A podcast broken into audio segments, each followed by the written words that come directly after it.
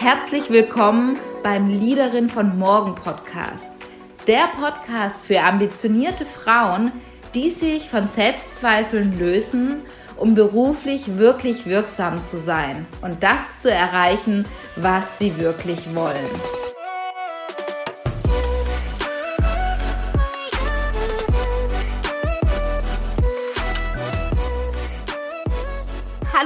Schön, dass du heute wieder mit dabei bist. Und ich bin heute wieder nicht alleine und ich freue mich total auf das Interview heute. Denn ich habe Gudrun Happig bei mir. Sie ist Diplombiologin und startete schon zu Beginn ihre Karriere als Führungskraft und war mit 30 Jahren bereits Mitglied der Geschäftsleitung für rund 1000 Mitarbeiter. Seit nun mehr als 20 Jahren ist sie nun Führungskräftecoach und begleitet heute Geschäftsführer, C-Levels und Leistungsträger. Außerdem ist sie Buchautorin, Bloggerin und sie hat auch ihren eigenen Podcast, den ich sehr empfehlen kann, Leben an der Spitze. Hallo Frau Happig, ich freue mich wahnsinnig, dass Sie da sind. Also, hallo Frau Oster, ich freue mich total, dass Sie mich eingeladen haben und dass wir jetzt beide miteinander reden können. Und bei der Anmoderation macht es ja noch mal dreimal Spaß. Ja, das, das freut mich. Bevor wir auf Themen eingehen wie Führung, Erfolg, persönliche ähm, Erfüllung, vielleicht auch Zweifel, die im beruflichen Alltag auch auf einen warten, möchten Sie uns einfach kurz ein paar Einblicke in Ihre berufliche Laufbahn geben und wie es auch dazu kam, dass Sie heute als Coach tätig sind für Geschäftsführer, C-Levels und Leistungsträger. Äh, ja, gerne. Ähm, also es stimmt, ich hatte eine berufliches Laufbahn, äh, berufliche Laufbahn als Führungskraft und zwar von Anfang an, direkt vom Studium in der Industrie.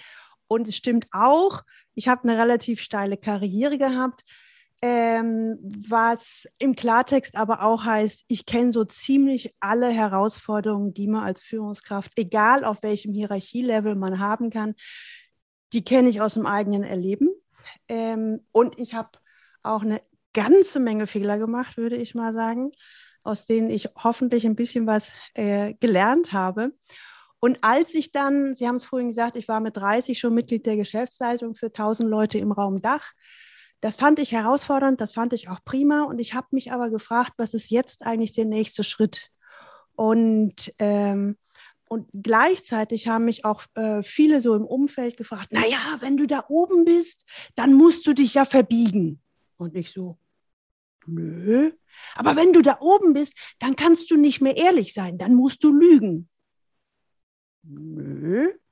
Und, und wenn du da oben bist, dann, dann kannst du nicht mehr Mensch sein, sondern dann musst du anfangen, so, so steif und professionell sein. Und ich sagte, nö. Ja, und wenn du da oben bist, dann bist du aber fremdgesteuert nö. also ich fand es so, also ich fand diese Fragen total spannend und habe dann immer so in mich reingehorcht und habe gesagt, na, kann ich das denn bestätigen oder kann ich das nicht bestätigen? Und, und, ich, und was ich so spannend fand, dass ich gemerkt habe, dass es ganz, ganz viele Leute gibt, die an der Spitze sind und wirklich was bewegen wollen. Also im positiven Sinne. Und die aber nicht bereit sind, sich zu verbiegen. Und ganz häufig so diese, ähm, Vorstellung haben, wenn ich an der Spitze bin, muss ich ein anderer werden. Das finde ich ja ganz gruselig. Das wollte ich ja auch nicht. Ne? Und da habe ich dann so gedacht, naja, wenn es jetzt um den nächsten Karriereschritt gibt, wäre eigentlich logisch, noch ein größeres Unternehmen, noch mehr Umsatzverantwortung, noch mehr Mitarbeiter. Und in, in meinem Sinne war das irgendwie mehr vom Gleichen.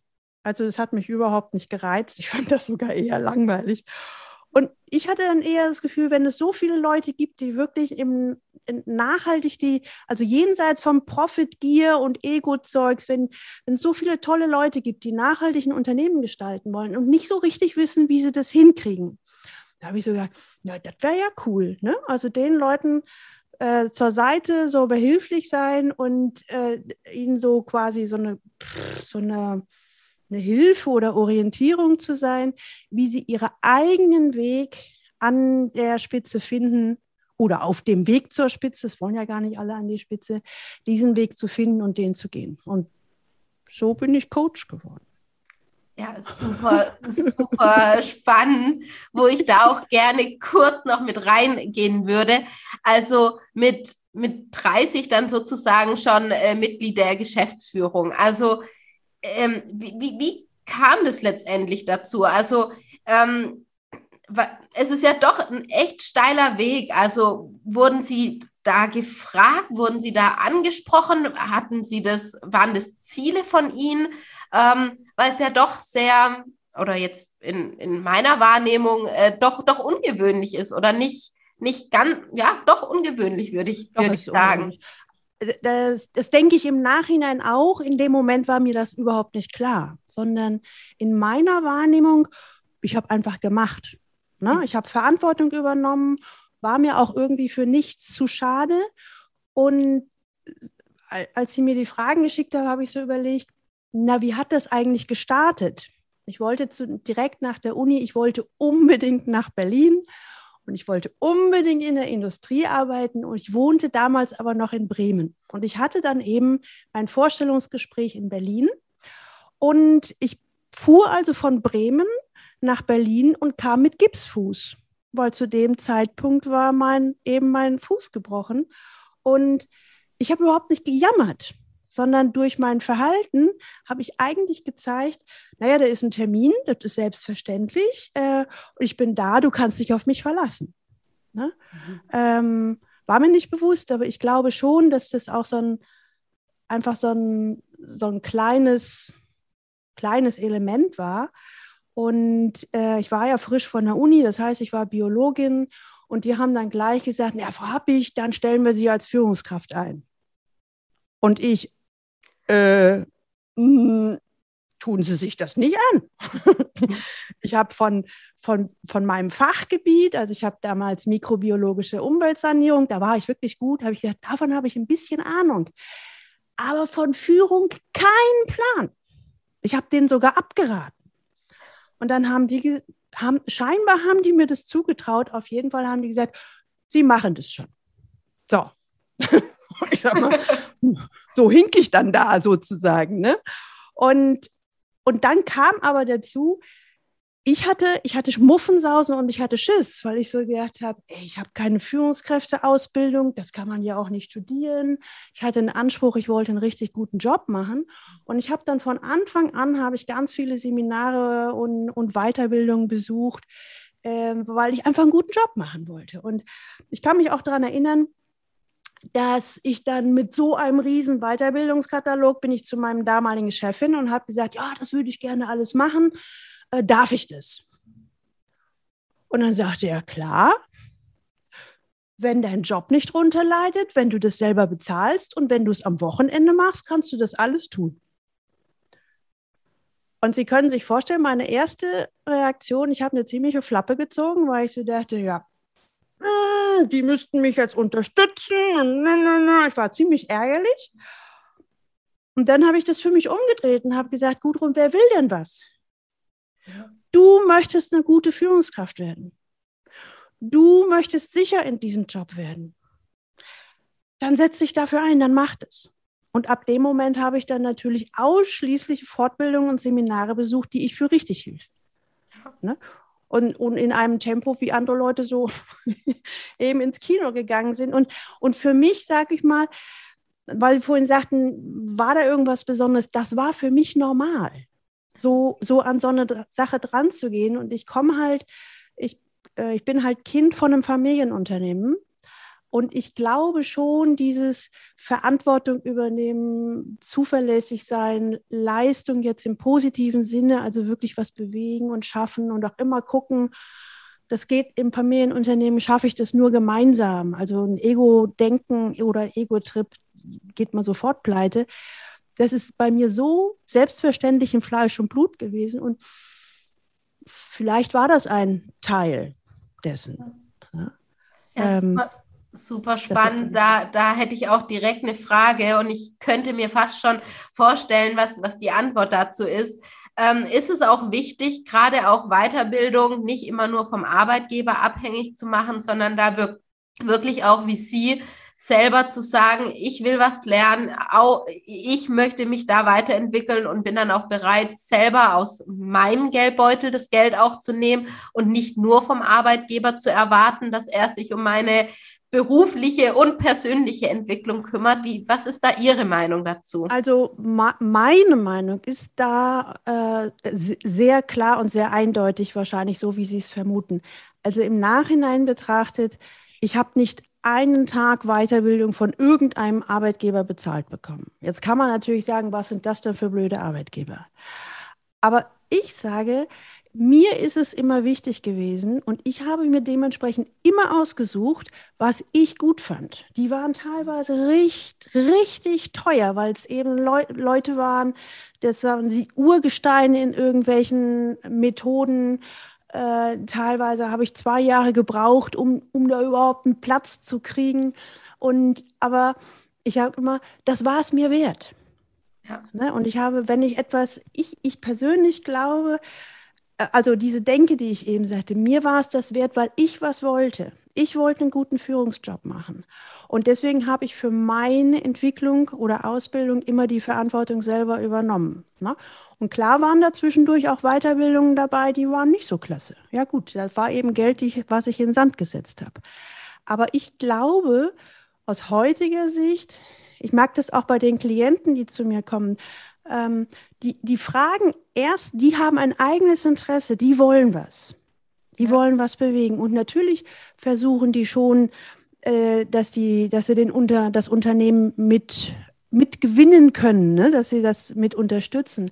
Aber erstmal kommen fast immer die Leute äh, zu mir und ich merke, also zumindest so in meiner Denke, finde ich das eher richtig rum. Mhm. Ne? Ja. Wenn ich darauf warte ja, ich bin jetzt hier, jetzt muss das Unternehmen mir das bezahlen und das bezahlen und das bezahlen, so eine, so eine Ich will haben Haltung. Weiß ich nicht. Weiß ich nicht. Ja? Ich halte sehr viel von geben, grundsätzlich geben und nehmen. Ja. Ja, ich, ich teile da die Ansicht. Ich fand es einfach spannend, weil Sie gerade einfach selber auch gesagt haben, dass Sie da viel in Eigenleistung gegangen sind und einfach eine gute Führungskraft sein wollten und sich da dann auch Hilfe wahrscheinlich geholt haben und nicht gewartet Absolut. haben, bis ich eine gute Führungskraft bin oder bis ich einen guten Job mache, sondern da aktiv auf die Suche gegangen zu sein. Das ja. Schließt und auch wirklich total ja. viel äh, äh, ausprobiert. Ne? Ich meine, ich, ich glaube, meine, meine erste Führungskräfteausbildung war, was sind Führungsinstrumente? Wie führt man ein Mitarbeitergespräch? Also richtig Methoden und Tools. Und da merkte ich ruckzuck, nee, nee, das ist es. Das ist es ja gar nicht. Da, da fehlt ja der Mensch. Ne? Und ich bin auch bei den Weiterbildungen fast eingeschlafen. Also ich, hab, ich brauchte mehr, dass ich so sagte, Führung, zumindest in meiner Welt, Führung hat eben 85 Prozent mit, mit Quatschen und Beziehungen zu tun. Das heißt mit Mensch. Ja. Also muss ich doch in den Ausbildungen auch die, diese ganze menschliche Komponente mit reinnehmen und eben nicht nur wissen, dass es so ist, sondern extrem viel Selbsterfahrung. Ja. Also und das ist natürlich heute auch ein Kapital, weil ich halt sage, hey, ich weiß, also ich meine, ich habe das oft genug gehabt, denn als ich noch selber Führungskraft war, da bin ich ja montags in die Firma gekommen und meine Mitarbeiter sagten nur, oh Gott, auf welchem Seminar war sie denn heute? Was müssen wir denn heute ausprobieren? Ne, das war schon ganz schön frustrierend, ne? Ich kam da hoch motiviert und meine Mitarbeiter auch nicht schon wieder. Ne? Also das heißt, wie schaffe ich das denn, das, wovon ich begeistert bin, auf meine Mannschaft irgendwie zu übertragen? ich meine, fand ich manchmal doof. Ich musste auch gerade so lachen, weil ähm, das äh, häufig von meinem Partner kommt, genau das. Ach, du warst jetzt wieder auf einem neuen Seminar. Was, was hast du jetzt schon wieder Neues gelernt und was dürfen wir jetzt schon wieder umstellen? Deswegen musste ich gerade auch so lachen, weil ja, ich mir genau. die Mitarbeiter sehr gut habe vorstellen können. Also es gibt immer diese beiden, diese beiden Seiten gute Absicht heißt nicht gutes Ergebnis. Aber es hat letztendlich dazu geführt, dass, dass in Sachen Führung ähm, Sie ja absolute Expertin auch, auch mit geworden sind. Und Sie haben jetzt gerade auch schon darüber gesprochen, dass, dass dieser menschliche Aspekt ähm, für Sie ja auch ganz zentral war. Und was mir gerade auch bei Frauen häufig auffällt, ist, dass häufig Führung noch dieses alte Bild von Führung assoziiert wird, dieses sehr autoritäre Führungsstil. Und ich sage dir genau, was du zu machen hast. Und das aus meiner Wahrnehmung Frauen häufig genau das eben nicht machen wollen. Ähm, ja, wie, wie sind Sie an das Thema rangegangen und, und was empfehlen Sie beim Thema Führung? Ähm, also ein bisschen ergänzend, dass Sie gerade sagten, Frauen wollen das nicht. Das kann ich so nicht bestätigen. Männer wollen das auch nicht. Also zumindest die, die zu mir kommen. Ne? Also da unterscheide ich auch gar nicht mehr zwischen Mann und Frau, sondern das sind eher die, die inhaltlich was bewegen wollen. Und ähm, ich frage die Leute ganz häufig, was ist denn so dein, dein Stil, wie willst du es denn haben oder machen? Und es kommt eigentlich immer, ich möchte gemeinsam mit meiner Mannschaft das Unternehmen zukunftsfähig und nachhaltig entwickeln. Hm, okay. Ja? Da sind wir komplett weg von Ego. Ne? Ja. Das heißt nicht, dass es gibt immer noch viele andere, es ist gar keine Frage, aber es geht ja darum, ähm, wie, wie komme ich zum passenden Führungsstil, ne? Das ist mhm. so Ihre Frage. Genau. Ähm, und ähm, also bei mir war es so, äh, ich habe diese ganzen Seminare gemacht und merkte trotzdem so, oh, diese ganzen Management-Moden, hoch, runter, rechts, links, diese ganzen Theorien, die bringen mich auch irgendwie so äh, an, an die Grenzen. Und ich habe damals ein, ein für mich glaubwürdiges Vorbild gesucht. Und da war, Sie merken schon, da sind zwei Sachen drin, Vorbild und glaubwürdig. Vorbild musste funktioniert haben und glaubwürdig bitte mehr als einmal, und zwar in der Praxis. Ja. Und da als Biologin habe ich mich wieder ähm, an, an meine Ausbildung und Studium erinnert und habe dann gesagt, naja, ähm, das erfolgreichste, also das nachweislich erfolgreichste Unternehmen in der Welt ist die Natur. Die Natur ist ein lebendes System, das heißt, die äh, ist sehr grundsätzlich mit dem Menschen vergleichbar, zumindest wenn wir annehmen, dass wir auch Lebewesen sind. Und bei denen, die gibt es, glaube ich, mehrere Millionen Jahre. Und die haben ein bisschen mehr Erfahrungswissen als wir. Ne? Und in der Natur ist es sogar noch ein bisschen heftiger. Wenn da was schief geht, sind wir gleich bei äh, Exit, ne? also Leben oder Sterben. Und dann, das war für mich so, so wie gesagt, so ein glaubwürdiges äh, Vorbild, also für mich eben auch passend. Und ähm, dann bin ich komplett weg von diesen Tools sondern mhm. habe dann für mich so eher geguckt, ähm, also mich immer wieder auch an der Natur orientiert und habe gesagt, ja, wie gehen die denn damit um, wenn die Probleme haben? Wie machen die das denn? Und, ähm, und in meinen, jetzt kommen wir nochmal auf autoritär oder nicht autoritär, ähm, in der Natur ist es eigentlich eher so, oder zumindest habe ich so die Erfahrung gemacht, wenn man ein Problem hat oder wenn ich ein Problem hatte, dann habe ich in der Natur geguckt, gibt es ein Vorbild oder ein Beispiel, mhm. die das gleiche Problem haben und wie sind die denn damit umgegangen? Und beim Thema Führungsstil habe ich zum Beispiel das, äh, das Wolfsrudel gefunden. Also nicht das im Zoo, die sind ein bisschen apathisch, aber das, das lebende also in der Natur lebende Wolfsrudel, wenn Sie da von außen drauf gucken, Sie erkennen überhaupt nicht, wer der Chef ist. Mhm. mhm. Sogar ganz oft eine Doppelspitze aus Männchen und Weibchen. Und dann habe ich ein bisschen mehr mich damit beschäftigt und das hat mich total fasziniert. In so einem Wolfsrudel ist es so, es gibt fünf bis sieben Spielregeln. Mhm. Und diese Spielregeln, die gelten für alle. Und zwar egal, ob der zahnlose Opa oder das drei Wochen alte Welpe. Ne? An diese Spielregeln müssen sich absolut alle halten und darüber hinaus haben die wahnsinnig viel Freiheit. Es geht halt, jeder hat so seine Aufgaben ne? und es geht dann darum, wie du deine Aufgaben erfüllst. Wurscht. Voraussetzung, du hast alle Freiheiten der Welt. Voraussetzung ist aber, dass du dich an die Spielregeln hältst. Und das kann zum Beispiel sein, Ne, wenn einer die Aufgabe hat, äh, dich darum zu kümmern, ähm, wo, wo ist, sagen wir mal, ein sicherer Übernachtungsort, äh, dann, dann geht der nicht nur weg, sondern die anderen verlassen sich darauf, dass der auch wiederkommt. Ja. Und der macht dann nicht irgendwie Urlaub und so weiter. Ne? Und es geht sogar, und das heißt, es, es steht nie das, e das Ego im Vordergrund, sondern immer äh, dass beim Wolfsrudel die Art oder das Wolfsrudel erhalten bleibt. Mhm. Ähm, und da ist auch nicht großartig Stress. Ne? Also ich sag mal, da kann jeder machen, was er will, eben wie gesagt, solange er sich an die Regeln hält. Wenn er sich nicht an die Regeln hält, dann wird es sehr ungemütlich. Und zwar deswegen ungemütlich, weil ihm damit dann äh, auch deutlich gemacht wird, dass er den, die Freiheit und den Gruppenerhalt des Wolfsrudels gefährdet. Ne? Weil du dein Ego machst, leiden die anderen. Und deswegen signal, äh, das sanktionieren wir, weil wir müssen uns auf dich verlassen. Und wenn wir uns auf dich verlassen können, hast du alle Freiheiten der Welt. Das fand ich so genial. Ne? Und das ist, Sie merken schon, mhm. erstens bin ich begeistert und zweitens dieses, ähm, irgendwo hatte ich auch gelesen, dass dieses Lebensmodell dem grundsätzlichen, so, dieses Sozialgefüge dem Menschen grundsätzlich sehr nahe kommt. Und das hatte ich ganz schnell eben so für mich eben auch als Vorbild. Und da ist auch dieses Menschliche und Professionelle drin. Mhm. Also der Wolf hat sich gezeigt als Wolf. Ne? Der hat da nicht immer nur als Baby da rumgehampelt. Und es geht sogar noch weiter. Äh, das hat mir ein Wolfsforscher erzählt. Ich glaube, wir weichen so ein bisschen vom Thema ab, aber das fand aber ich. das ist spannend.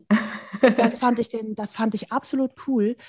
Ein Wolfsforscher hat rausgekriegt, wenn da ein, ein Wolf ist, der merkt, dass er dem Rudel nicht mehr dienlich oder nützlich ist, weil er vielleicht äh, hat alle Zähne verloren oder kann nicht mehr laufen und so weiter, dann bietet dieser Wolf von sich aus den Austritt an. Von sich aus. Als ich das gehört habe, habe ich gedacht, was ist da denn? Und das ist so eine, ähm, also ganz viel Selbstorganisation, aber auch er übernimmt die Verantwortung. Ich bin jetzt quasi eine Anführungszeichen ein Risiko für das Wolfsrudel und deswegen gehe ich proaktiv auf das Rudel zu. Und die können dann entscheiden, äh, ob die mich wirklich rausfeuern oder ob die sagen, oh, hast du noch ein Plätzchen. Ja. Und das heißt natürlich, wenn ich so eine Kultur habe, so eine Wolfsrudelkultur, dann macht es richtig Spaß. Ja. Ich weiß, ich kann mich auf die anderen verlassen äh, und jeder macht hier seinen Job. Und wenn ich nun mal am besten Purzelbäume schlagen kann, dann werde ich das machen können. Ja, parallel habe ich immer auch schon, schon drüber nachgedacht, wie das wohl im Unternehmen ist und wahrscheinlich der, die Person, wo es sagt, okay, hier meine Fähigkeiten, die, die reichen vielleicht nicht mehr aus oder ich habe meinen Schwerpunkt woanders, wo dann proaktiv sagt, ähm, vielleicht anderswo eingesetzt zu werden oder sich proaktiv woanders äh, bewirbt, weil, weil man merkt, dass man die Themen vielleicht so nicht mehr auch bearbeiten möchte, weil es nicht mehr zu einem passt oder so. Also das waren jetzt. Ja, stellen Sie sich mal vor, also wir haben, glaube ich, diese Kultur nicht in Unternehmen, aber so ein bisschen träume ich davon. Stellen Sie sich mal vor, es gäbe diese Kultur. Ja. Sie hätten durch ein Wahnsinnsvertrauen. Ja. Ne? Sie wüssten doch, wenn einer für sich merkt, ich habe einen Humpelfuß oder ich kann auch nicht mehr Bahn fahren, weil mir wird schlecht oder so weiter. Und der bietet sich an. Denn natürlich suchen sie einen guten Platz. Ja. Einfach, weil der von selbst kommt. Zurzeit ist es wahrscheinlich häufiger noch so, dass da ein bisschen so gemogelt wird, ne? so wird, ähm, äh, wird, wird irgendwie wird so getan, als hätte man super Ergebnisse, was aber gar nicht stimmt. Man, die, die Schuld wird auf jemand anders getragen, dann wird der Betriebsrat noch engagiert, so, mm, ich will aber, dass Mitarbeiterrechte eingehalten werden. Und, und alles führt eher schleichend eher zu einem Misstrauen. Ja. ja? Und, und diese, ich will da keinem zu nahe treten, das ist alles menschlich, aber wenn das Ego-Ziel vor dem Unternehmensziel oder Wolfsrudelziel ist, haben wir immer ein Problem. Ja. Und wie sind Sie mit Ihrer Ansicht zu zurechtgekommen? Also wie, wie, wie kam das äh, so, so an dann, dann bei Ihnen? Ähm, genau mit, mit dieser Denkweise, die, die ich sehr nachvollziehen kann. Und ähm, ja, wenn ich mir vorstelle, wie das äh, mal aussehen kann, wenn, wenn danach ähm, ja gelebt wird, auch in den Unternehmen, sehe ich eine sehr gute Zukunft. Stimmt.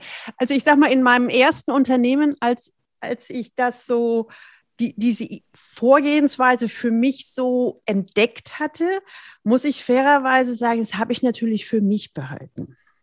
Weil mir war das zu peinlich, wenn ich so sage, ah, übrigens, die Natur macht das und das. Ich hatte einfach Schiss, dass die über mich lachen. und dann habe ich so gedacht, ja, mach's doch einfach mal, probier's aus und dann schau mal, was passiert. Na? Und dann ist es tatsächlich so gewesen, die Ergebnisse waren super. Also wir sind echt durch die, durch die Ergebnisse sind durch die Decke gegangen. Unser, unser Zusammenhalt war wesentlich besser und wir hatten mehr Spaß. Und dann dachte ich so, hm, scheint zu funktionieren. Ne? Und ich weiß, in, in dem Arbeitszeugnis von, von diesem ersten Arbeitgeber stand drin, Frau Happig hat einen ungewöhnlichen Führungsstil. Und dann dachte ich so, ach, es ist den Leuten aufgefallen. Ne? So, und dann ist natürlich klar, wenn, wenn die Ergebnisse stimmen und der Spaß da ist, dann kamen natürlich auch die Fragen, wie machst du das?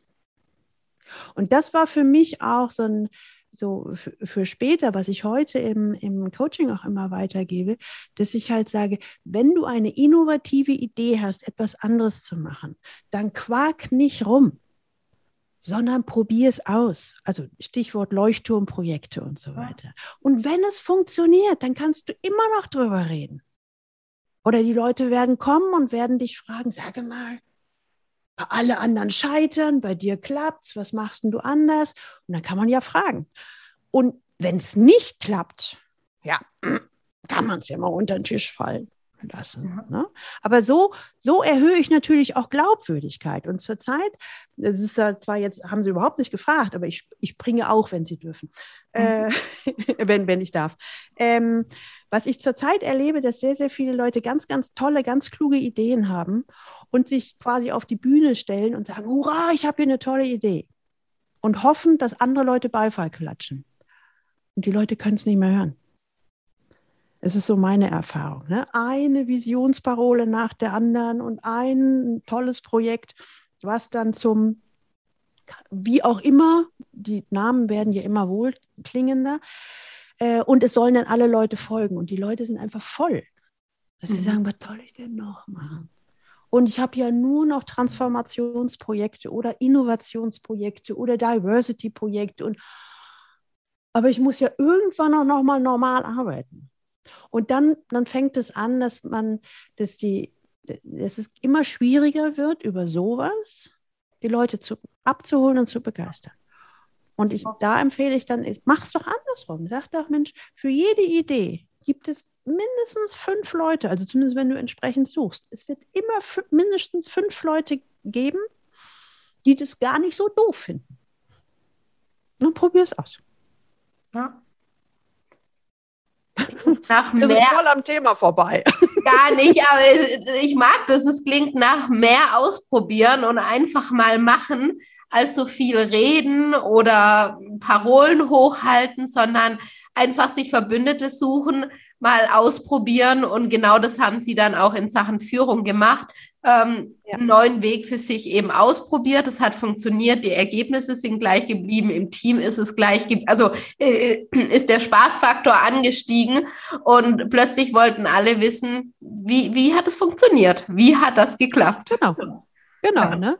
Und, äh, und, und ganz viel hat, glaube ich, auch, und das habe ich natürlich auch aus der Na Natur oder als Biologin lernt man das auch, mit der Einstellung oder Haltung zu tun. Ne? Äh, ich habe als Biologin versucht, man immer zu beweisen. Also wir wollen ja beweisen, wie die Welt funktioniert. So, hm. wir wollen Recht haben. Also das hatte ich spätestens im zweiten Semester, wurde mir das abgewöhnt, weil wir natürlich immer Hypothesen aufgestellt haben, so von wegen, ah, so und so geht das wahrscheinlich. Und spätestens drei Tage später kommt die erste Ausnahme. Das heißt, was man als, als Naturwissenschaftler echt von der Pike auf lernt, Recht haben, vergiss es. Okay. Ja. Ne?